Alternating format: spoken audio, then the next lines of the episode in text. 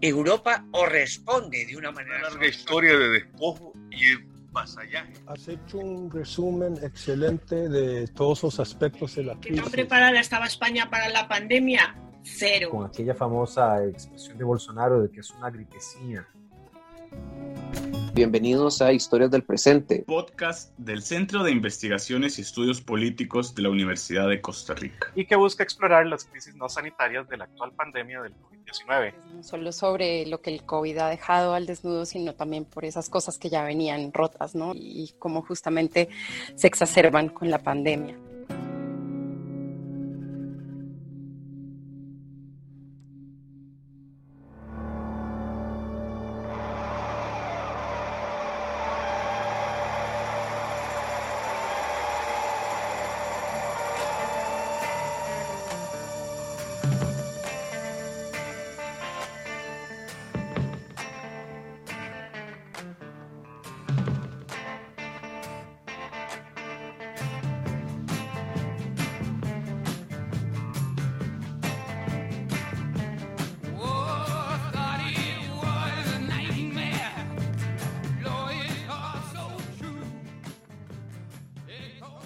Hola, mi nombre es Andrés León, investigador del C I E P.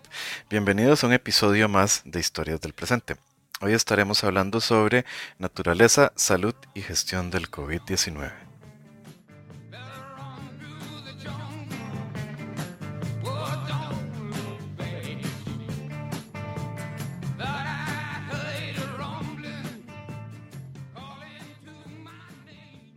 Nos encontramos frente a una, si no es que la mayor pandemia de la historia humana.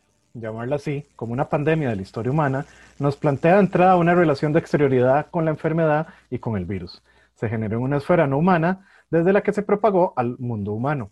Organizar el mundo en pares jerarquizados, es decir, uno por debajo y al servicio del otro, es uno de los elementos centrales del pensamiento occidental.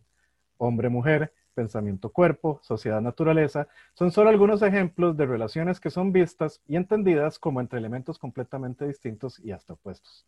Sin embargo, es exactamente en casos como el de la actual pandemia, donde las supuestas fronteras entre el mundo humano y no humano se desdibujan.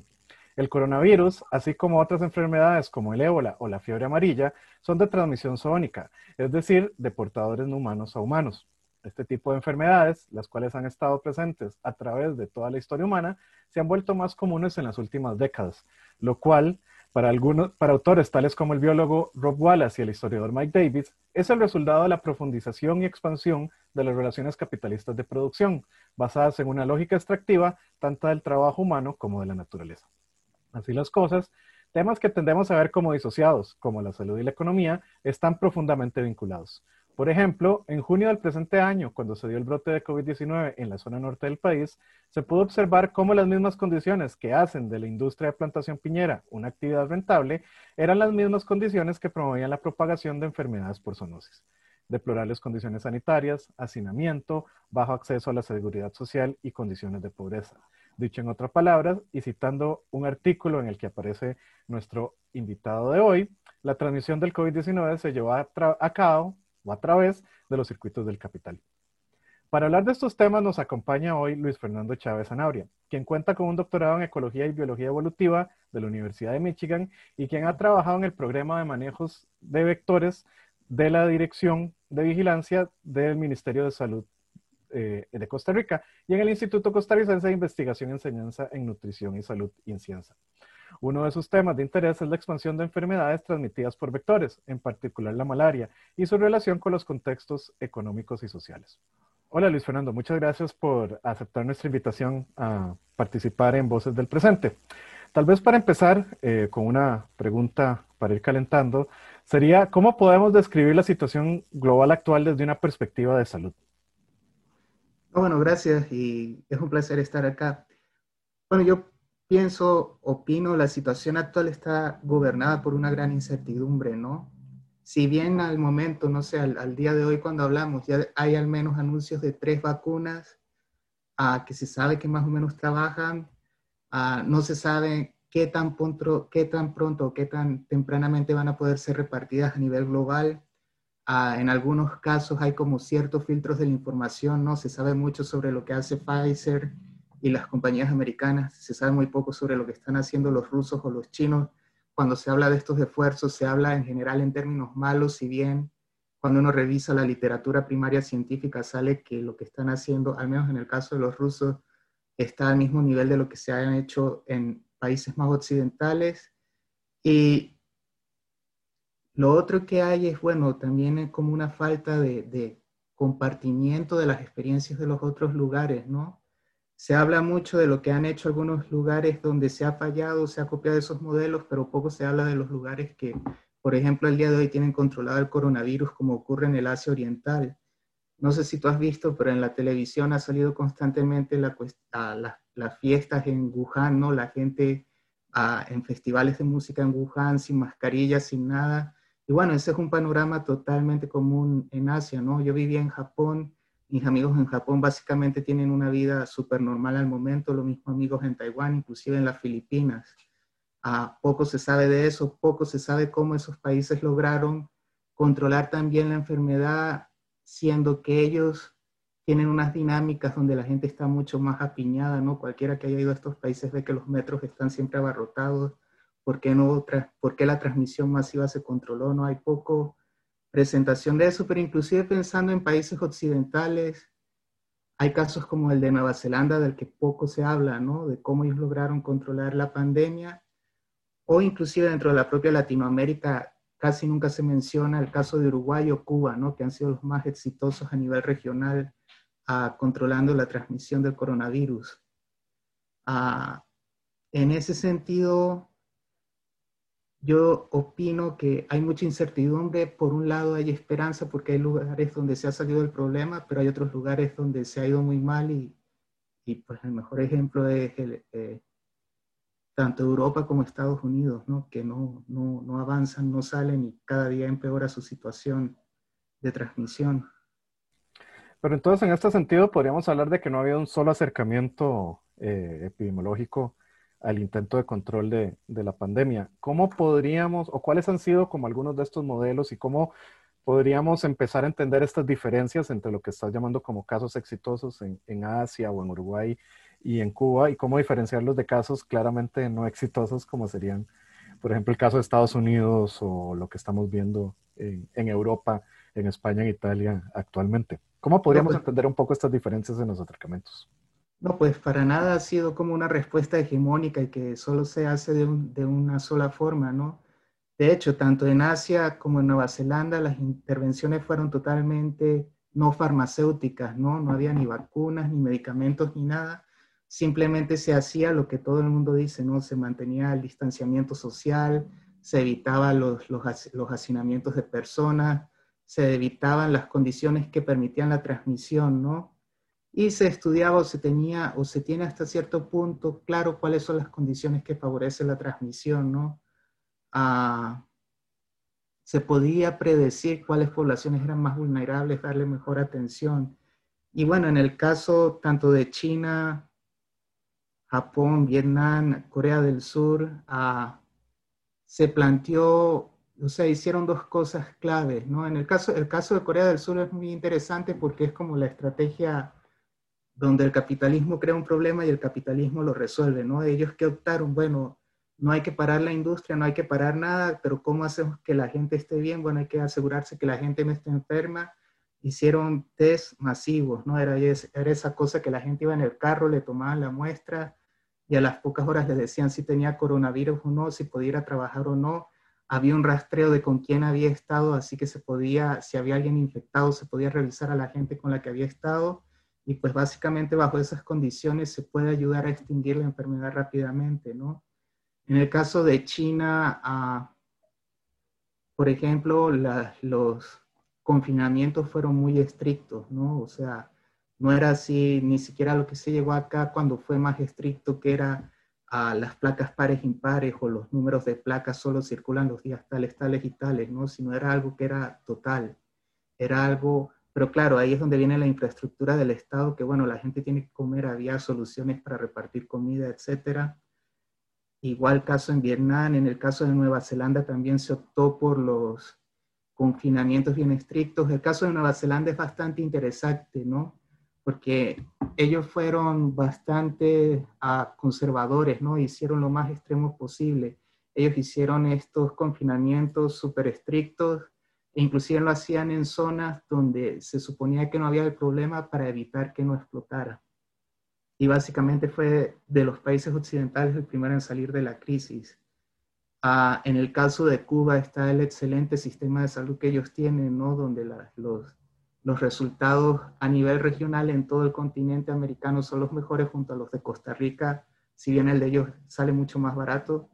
Y pues la gran organización, ¿no? Se hizo básicamente lo mismo que en Corea, pero con menos recursos. Y en el caso de Uruguay, pues similar, ¿no? También se estudió bien cuáles eran los patrones de movimientos de la gente, cuáles eran las poblaciones vulnerables, se les prestó atención. Entonces parecería como que hay una relación muy cercana un poco entre, esta, entre cómo está organizada la sociedad, cómo está organizada la economía y la salud, y que esto en el marco, um, en el contexto de la pandemia quedó muy mostrado en los diferentes niveles de éxito o no que tuvieron los diferentes países o los diferentes gobiernos para con, controlar la pandemia. Entonces en este sentido, y pensando un poco a partir de lo, de lo que se plante, de lo que planteaba un poco en la, en la introducción, ¿qué podríamos decir que esta pandemia nos está diciendo sobre nosotros mismos, verdad? O sea, ¿qué, qué nos dice esta pandemia sobre las sociedades en las que vivimos y particularmente tal vez sobre las relaciones que se generan entre humanos y no humanos por este tipo de, de forma de transmisión que, que, se generó, que se ha generado y que ha ayudado a la propagación con el coronavirus? Bueno, pues, eh, no sé, en términos de sociedades demuestra una cosa súper triste, ¿no? Que es, la sociedad está muy conectada el día de hoy, por eso fue que el coronavirus se esparció tan rápido como lo hizo, pero por otro lado, desafortunadamente no está conectada gracias al conocimiento o compartiendo el conocimiento, ¿no? Y de nuevo, ahí vemos el caso a cómo el panorama exitoso de Asia Oriental y Nueva Zelanda, por ejemplo, no es una realidad global o inclusive dentro de la propia Latinoamérica. Cuba y Uruguay son casos excepcionales. Costa Rica lo fue hasta finales de mayo, pero ya no lo es más, ¿no? Eso obviamente plantea estas preguntas. Bueno, ¿qué está pasando? ¿Por qué un país como Uruguay, que en teoría se parece tanto a Costa Rica, sí pudo controlar las cosas bien? Costa Rica ha, ha tenido los problemas que ha tenido recientemente.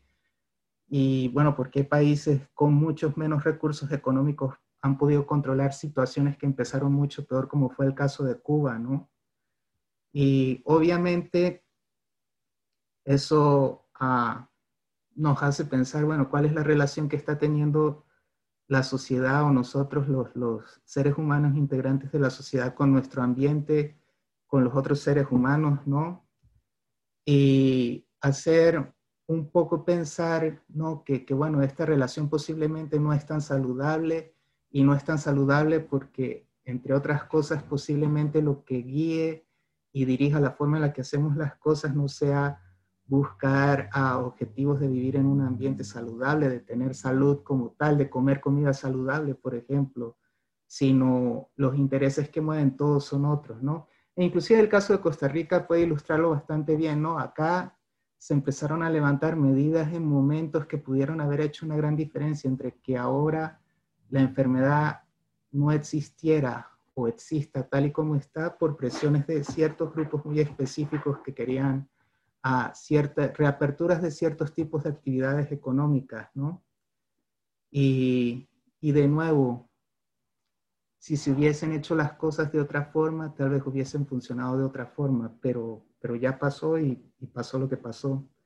En ese sentido, yo creo que mirando al futuro, sí hay como que replantearse y hasta cierto punto ver lo que está ocurriendo como una oportunidad hacia el futuro y, llevaron, y también como una oportunidad para tener una reflexión más amplia sobre lo que debe hacerse, ¿no?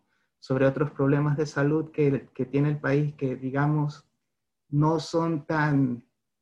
también conocidos por el grueso de la sociedad por no ser una amenaza para todo el mundo como lo es el coronavirus en este momento, pero que igual están ahí, ¿no? Y es como el, el ejemplo de las enfermedades que yo trabajo, que son las enfermedades transmitidas por vectores, ¿no? Que, que son la malaria, el dengue, a, la leishmaniasis. Esas son enfermedades que, bueno, en el Valle Central acá no son una... A, no son ningún tipo de amenaza, ¿no? Pero si uno va a la zona norte, si uno va a Punta Arenas, si uno va a... al Atlántico, a Talamanca, cualquiera de esas enfermedades uh, puede convertirse en un problema tan grave o incluso más grave de lo que es el coronavirus, ¿no? Para, desde el punto de vista de la salud de una persona. Y, y bueno, esos son el tipo de cosas que, hay, que, que habría que estar discutiendo, estudiando y, y ver cómo se podrían solucionar a la medida que se solucionen uh, problemas que ha generado el coronavirus, ¿no?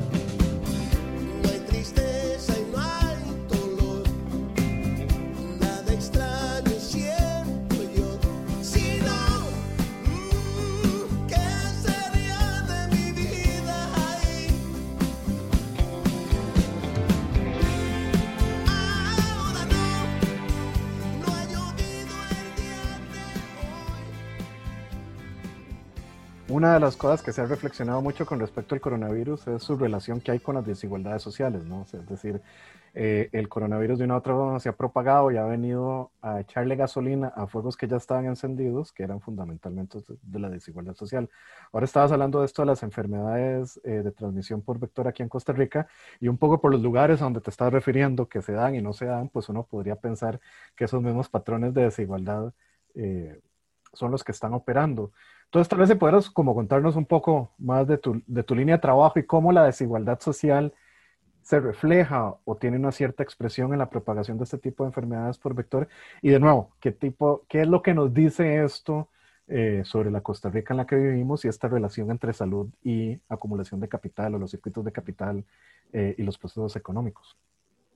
Bueno, es bastante interesante, ¿no? Porque la, es como una relación súper robusta, ¿no? Todas estas enfermedades, no solo las enfermedades de vectores, yo tuve la oportunidad también de ver este problema con las mordeduras de serpiente, todas ellas están concentradas en los cantones más desfavorecidos desde un punto de vista socioeconómico.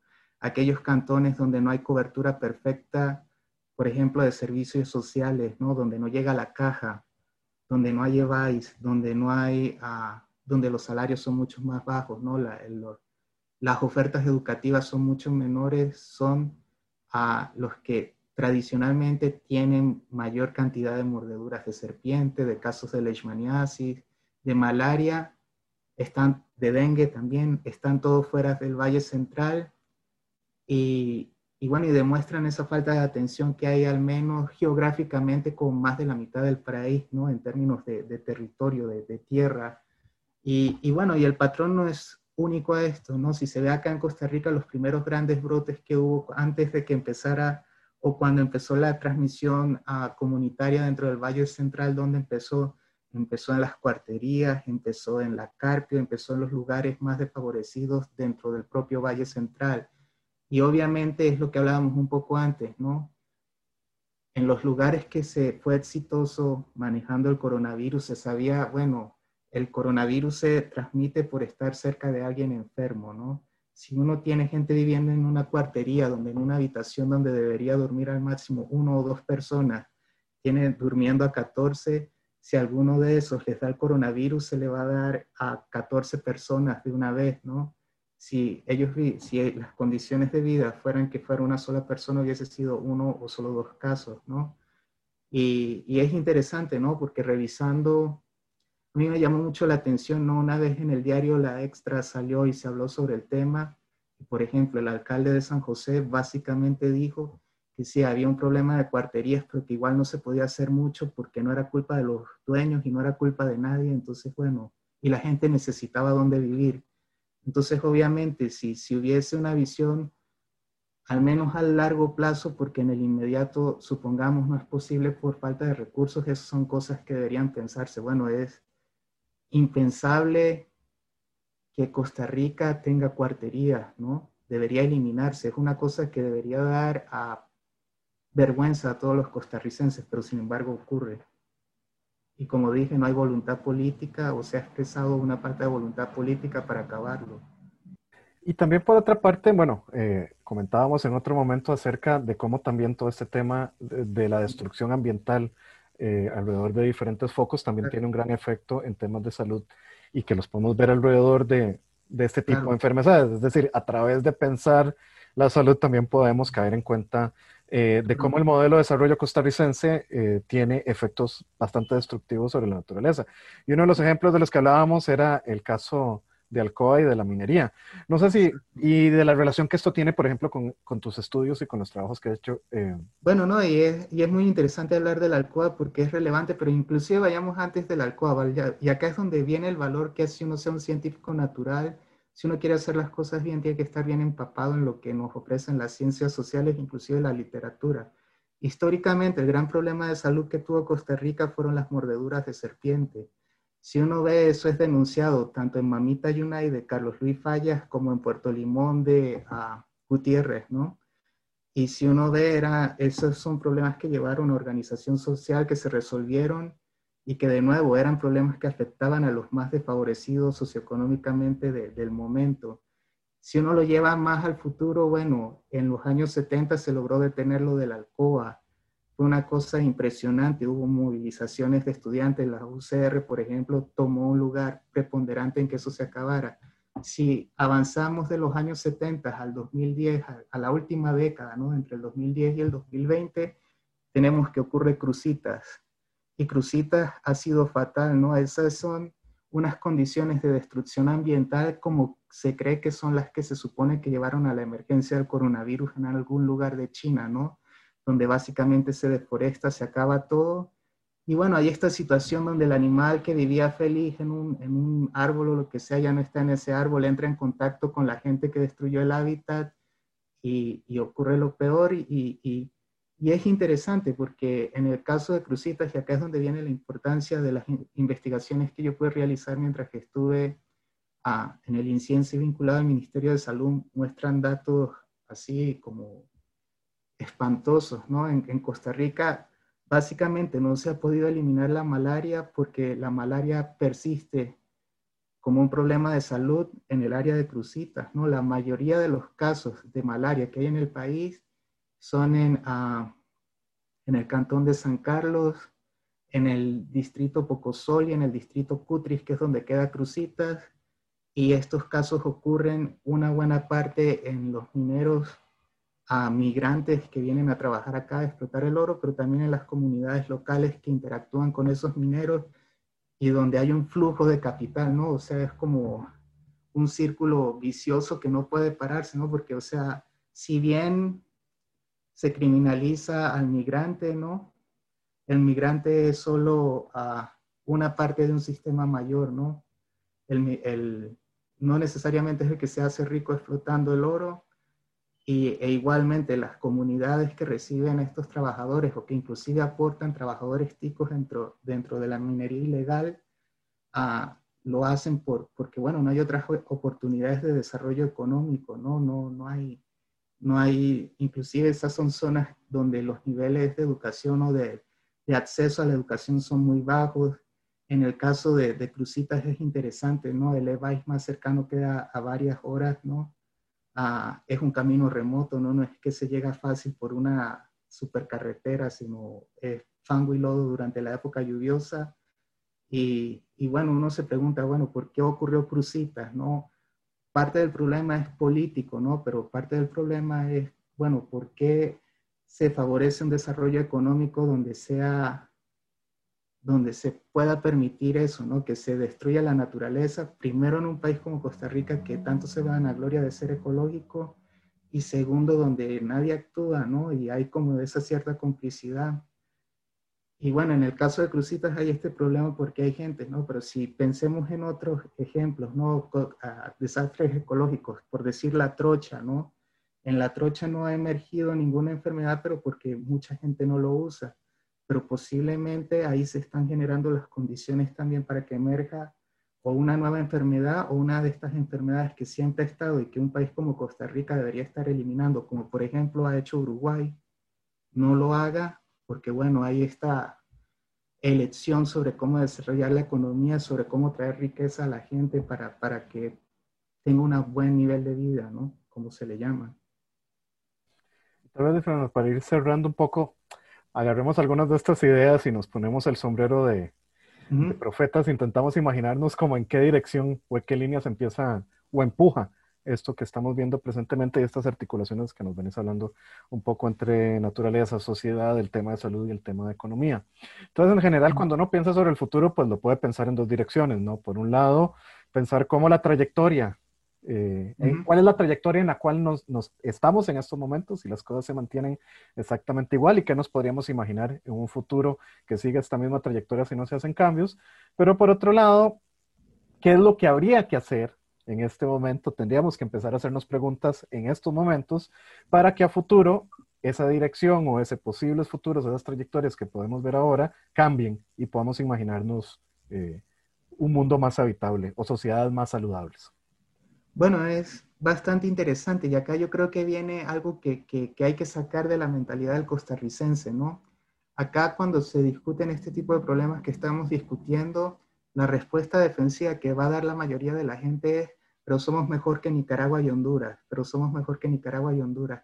Es interesante, yo no sé si tú piensas, pero cuando uno ve esa pregunta históricamente, se decía, somos lo mejor de Centroamérica, ¿no?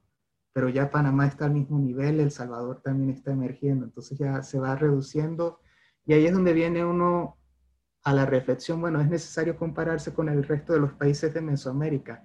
Si la gente hubiese tenido esa mentalidad en los años cuarenta, se hubiese desarrollado la caja del Seguro Social, que es lo que yo creo que al día de hoy hace la gran diferencia en Costa Rica. Ah, por un lado se puede ser bastante positivo, pero por otro lado hay que ser realista, ¿no? Y hay que pensar, bueno, ¿qué, qué, qué desarrollo se quiere?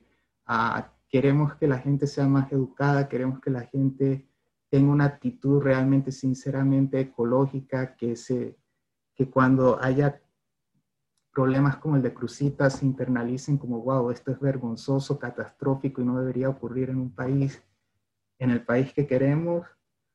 O por otro lado, queremos seguir comparándonos con Nicaragua y Honduras y hacer lo mínimo para estar por arriba del que le va muy mal. Y en ese sentido, pues, obviamente viene la parte política, ¿no? ¿Qué se elige? ¿Qué se busca? ¿Qué, qué propuestas políticas hay para el país? Y, y pues bueno, viene la parte económica, ¿no? A, ¿queremos defender la caja o no? ¿Queremos que se liberalice la, la, el, la atención en salud o no? ¿Queremos que se liberalice la educación superior o no? ¿Queremos llevar educación a esos lugares fuera del Valle Central que actualmente no tienen ni educación, pero tampoco salud? ¿O queremos concentrarlo todo en el Valle Central? Y de nuevo, ahí es donde son cosas que... que que se pueden planificar, que al menos alguna gente tiene claro lo que hay que hacer, pero en, yo diría que últimamente falta voluntad política, ¿no? Y falta voluntad política para hacerlo a nivel nacional, porque por ejemplo lo que yo he visto en Costa Rica es bastante interesante, ¿no? Cuando uno va a comunidades rurales, hay ciertas comunidades que haya lo que haya, ocurra lo que ocurra, resuelven sus problemas, ¿no? Pero algunas comunidades tienen los recursos para hacerlo, pero no todas. ¿Cómo se coordina eso? Ahí es donde yo opino que, que bueno, un cierto tipo de liderazgo que posiblemente en Costa Rica no lo haya desde que se creó la Caja del Seguro Social es necesario, ¿no? Si se quiere seguir con ese proyecto de país. Si no, de nuevo, lo que va a haber es la fantasía de seguirse comparando con Nicaragua y Honduras y llegará un momento en que ni siquiera... en que la comparación no va a ser como muy distante, sino va a irse acercando, acercando, acercando hasta que no se pueda comparar. En ese sentido yo opino que la comparación debe ser de Costa Rica con la propia Costa Rica y ver que también íbamos, y cuando íbamos bien, porque íbamos bien, y cuando empezamos a tener los problemas, porque los empezamos a tener. Ahora, hablando antes de, de que empezara la grabación, me decías que para vos esta, la pandemia había que compararla no tanto con la pandemia anterior de los veinte, sino más bien con una ah, situación claro. similar a la crisis económica de los treinta. ¿Qué significa eso? ¿Por qué crees vos que se parece más? Ah, bueno, es bien interesante y de nuevo, aquí es donde yo veo el gran valor que tiene la historia, ¿no? Para las sociedades. si pensamos la situación actual, de nuevo, ya tiene solución, ¿no? Y, y, y en términos generales ha muerto mucha gente, pero, por ejemplo, ahora que, la, que el mundo tiene seis veces la cantidad de habitantes que tenía en los años veinte, se ha muerto menos gente de la que se murió hace cien años. Sin embargo, el desarreglo económico es comparable y es comparable a la Gran Depresión de los años treinta que siguió esta pandemia, ¿no? Y es interesante porque en esa pandemia fue que países que emergieron como líderes globales antes y después de la Guerra Mundial, como Estados Unidos, hicieron reformas sociales claves para tener ese poder, ¿no? Ah, llevaron la... Llevaron la educación a todas partes. En el caso de Estados Unidos, eventualmente se llevó a la, al, al pues se, se empezó a resolver el problema de la raza. No es que lo hayan resuelto, pero digamos, todo lo que hay hoy en día empezó en esa, o empezó siguiendo esa época. Ah, igualmente, habría que pensar un poco en, en la cuestión económica de la oportunidad, ¿no? Lo, la propia Costa Rica tomó ventaja, ¿no? Durante la Segunda Guerra Mundial el Estado se hizo de recursos, declaró enemigo a Alemania, ah, creó la caja, se tomó la oportunidad del estrés que generó la Segunda Guerra Mundial para, para salir del foso, ¿no? Para, para levantar al país a que fuera de hecho el, el, el mejor de la región. Y yo opino la situación actual es similar, ¿no? Es, y, y de nuevo hay... Hay esas pequeñas decisiones que parecen pequeñas, pero que si se toman, o que si las toma la gente en, en ocupando uh, posiciones de liderazgo, pueden hacer la gran diferencia en los próximos diez, veinte años, ¿no? Y, y de nuevo, uh, hay que... Hay que personalmente, lo, lo que yo veo, hay que tratar de... de de apoyar a quien sea que, que, que ofrezca esas alternativas, ¿no? Pero, pero bueno, no sé, ahí es donde yo me pongo pesimista. Bueno, Luis Fernando, muchísimas gracias por haber aceptado conversar un poco con nosotros sobre estos temas. Eh, y muchas uh-huh. gracias.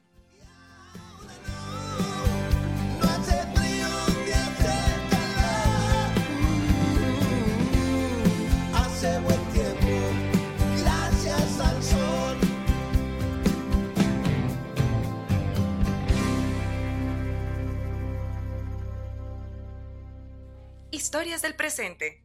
Una producción del Centro de Investigación en Estudios Políticos, C I E P. Dirección, Andrés León y Alonso Ramírez. Producción y guión, Estefany Jiménez. Locución y edición, Diana Bokenford.